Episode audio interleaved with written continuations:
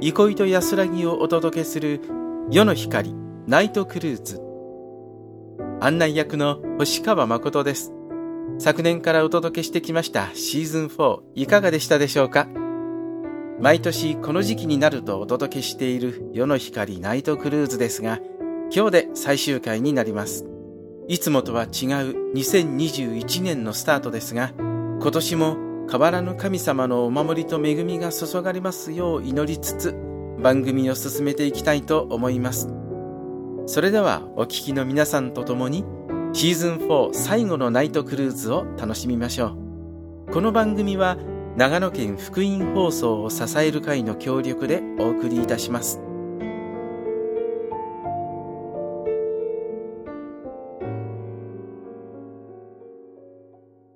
それではバイブルメッセージのコーナーです。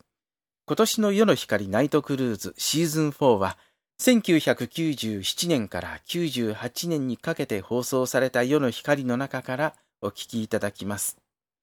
まずはじめは村上信道牧師の幸福の追求1をお聞きください。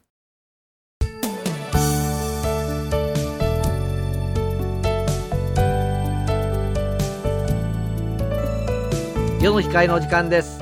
お元気でしょうか。村上信道です。北海道の土産といえばいろいろあるわけですけどね、その中の一つに、四つ葉のクローバーのついたテレホンカードとですね、幸福っていう駅名の入った切符、それがセットになってですね、お土産になってるんですね。で、なんか知りませんけど、四つ葉のクローバーっていうのは幸せのシンボルみたいに言われていますし、そして、北海道には幸福という名の駅があるわけですよね。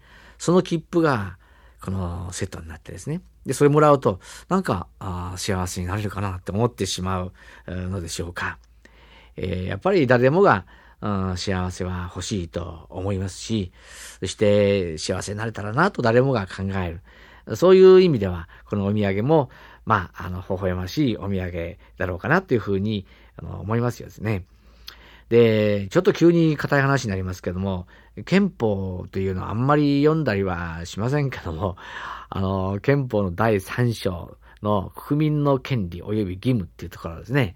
で、その中の13条というところに、すべての国民は個人として尊重される。そして生命、自由及び幸福追求に対する国民の権利については、公共の福祉に反しない限り、立法その他の国政の上、最大の尊重を必要とする。やっぱりなんか難しいような感じがしますけれども、要するに幸福追求に対する国民の権利って言葉があるんですね。憲法で保障されてんだ。その幸福追求、これは権利だっていうことですね。でも権利はあっても、実際にそれを追求しなかったら自分のものにはならないわけで、ある中里っていうその東京大学の先生がですね、学校で教えられたことを記憶するだけで幸福になれるわけはないし、積極的に調査、分析、批判、判断、そして表現する能力を身につけないと幸福になれないっていうふうなことを若い人たちに言いたいっていうふうに書いてましたけれど、確かに本当にそうだと思うんですね。権利はあるから、だから誰だって幸せになれるっていうようなものではないかもしれません。ですけども、いろんな努力をしてその幸福を得ようとするんですけども、でも聖書の中に愛は神から出ているって言葉がありますけども、幸福の源も神からだと思いますときに、その幸福の源を追求しないといけないんじゃないかなって思うんですね。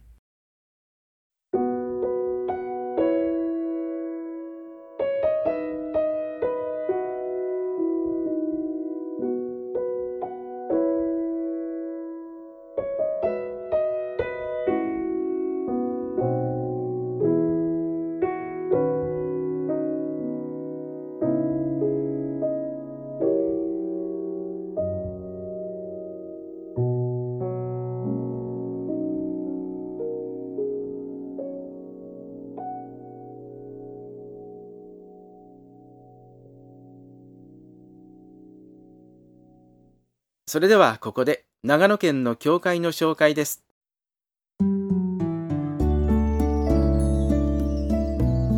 なたもキリスト教会にいらっしゃいませんか？長野県にある教会のご紹介です。伊那聖書教会は JR 伊那市駅から歩いて5分、ホテルセンピアの向かいにあります。毎週日曜日午前10時半から礼拝がありますので、あなたもぜひお出かけください。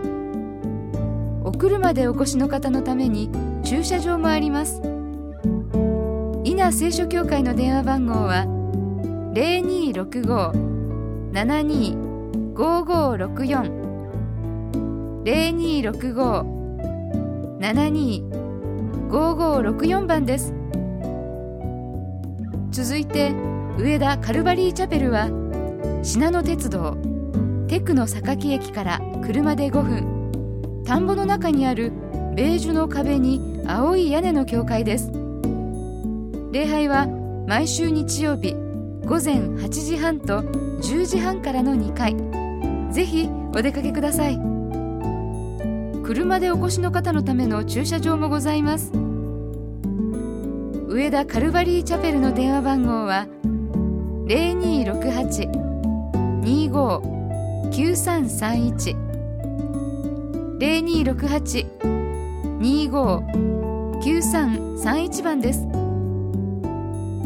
また上田福音自由教会はしなの鉄道大谷駅から歩いて6分、白い十字架の塔がある教会です。礼拝は毎週日曜日午前10時半から、ぜひお出かけください。上田福音自由教会の電話番号は 0268-36-3505 0268-36-3505 番です。続けて教会をご紹介します。塩尻聖書教会は JR 篠ノ井線広岡駅東口から歩いて15分、19号線松本方面ルートインホテル塩尻北インターを目印に道路反対側に渡り、路地を東に進み300メートルのところにあります。礼拝は毎週日曜日午前10時半からです。塩尻聖書教会の電話番号は 0263-75-7337 0263-75-7337 番です。なお、教会の地図、集会案内などは塩尻聖書教会のホームページでご覧いただけます。最後に長野篠ノ井福音自由教会は2016年4月にスタートした教会です。篠ノ井駅西口から歩いておよそ8分、青の整形外科医院の東隣です。また県立篠ノ井高校の高架橋の線路の反対側に位置します。礼拝は毎週日曜日午前10時半から、海外からの若い留学生も多く出席しています。どなたでも大歓迎です。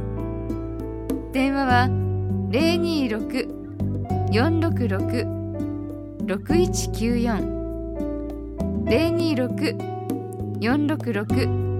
026-466-6194 番です。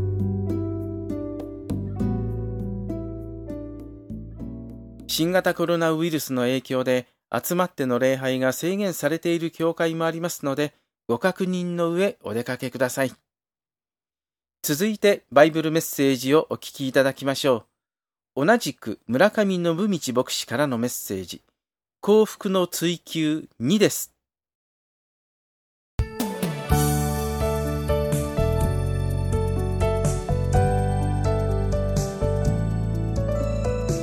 世の光のお時間です。お元気でしょうか。村上信道です。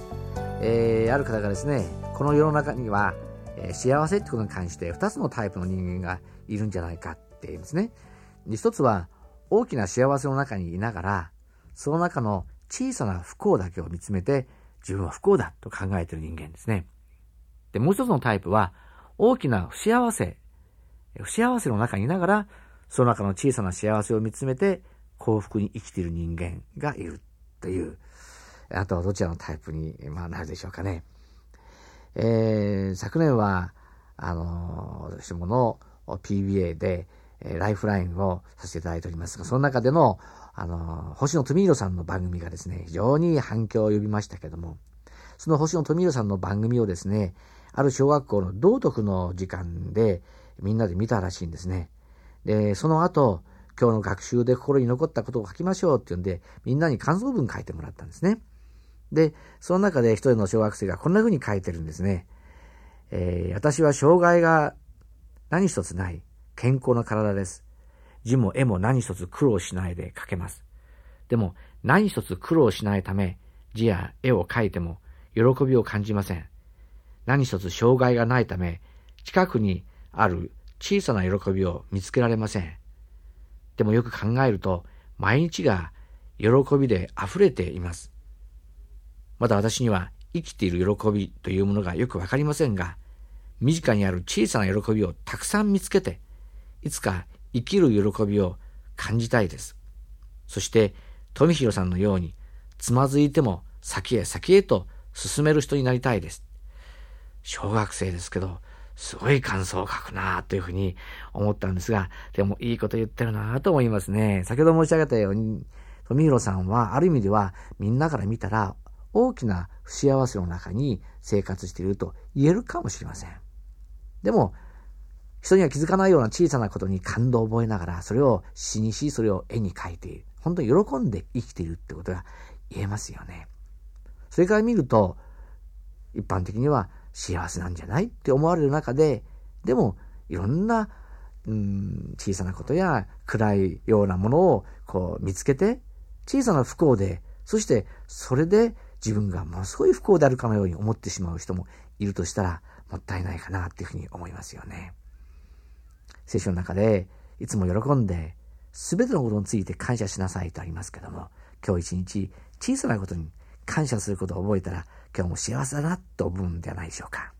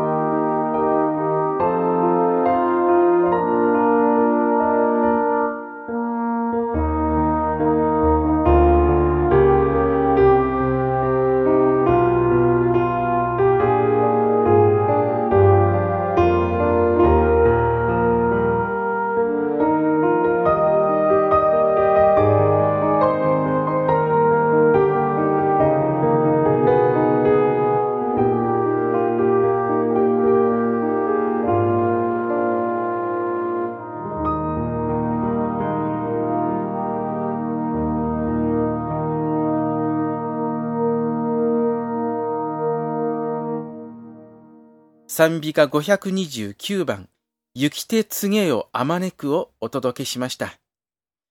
さて、先週と今週は、羽鳥明牧師の今日の詩編からメッセージをお聞きいただいています。まずは、詩編147編9節、カラスの子に食物を与える方です。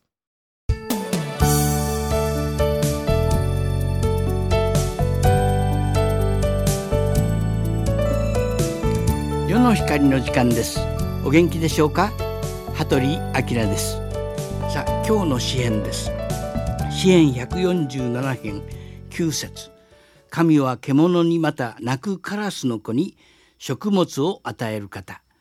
カラスの評判はこの頃富に悪いのですが、ゴミはあさり散らかす。高圧線にハンガーで巣をかけて停電の元を作るし、通行人に襲いかかったりするし。ですが、この間テレビで詳しいカラスの生態を放映した時にカラスに同情しちゃいました。ましてや何でも知っていらっしゃる神様。しかもカラスをもう作りになられた神様が、たとえ憎まれっ子のカラスでも一羽の植えて泣き叫ぶカラスの声を聞くときに、哀れんで餌をあげなさるのはもっともではないでしょうか。呼ぶ記の中に神様ご自身が、カラスの子が神に向かって泣き叫び、食べ物がなくてさまようとき、カラスに絵を備えるのは誰かと言っておられます。イエス・キリストはこう言われます。5羽のスズメは2アサリオンで売っているでしょう。そんなスズメの1羽でも神の御前には忘れられてはいません。それどころか、あなた方の髪の毛さえも皆数えられています。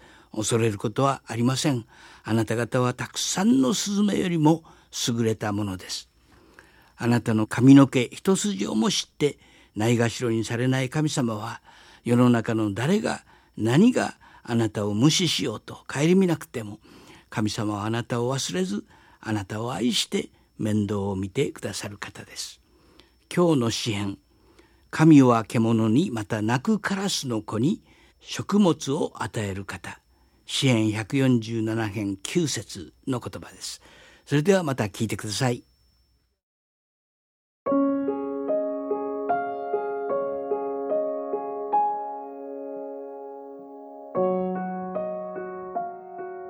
世の光ナイトクルーズ、いかがでしたか。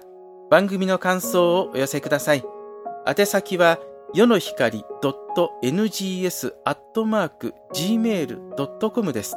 また、世の光ナイトクルーズは YouTube や昨年10月から始まりました聖書チャンネルブリッジからもお聞きいただけるようになりました。シーズン1からシーズン3までの番組すべてお聞きいただけますのでご利用ください。また、今日は日曜日、長野県にあるお近くの教会では礼拝が行われますが、今年は新型コロナウイルスの影響により集まっての礼拝が行われていない場合もありますので、お出かけの際にはまず教会にご確認ください。また、インターネット中継を行っている教会もありますので、まずは教会の様子を見てみたいという方はぜひご覧いただければと思います。番組や長野県の教会の詳細は、長野県福音放送を支える会のホームページに記載されています。検索サイトなどで、長野世の光と検索してください。世の光ナイトクルーズシーズン4。今年も最後までお聞きくださりありがとうございました。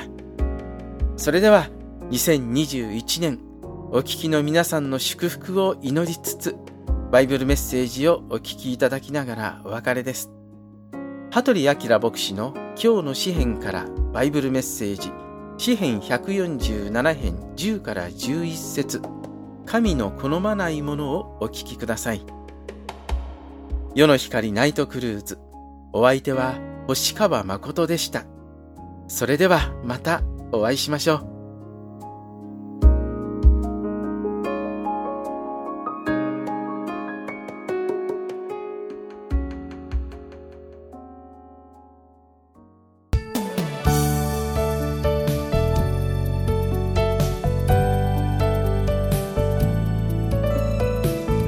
世の光の時間です。お元気でしょうか。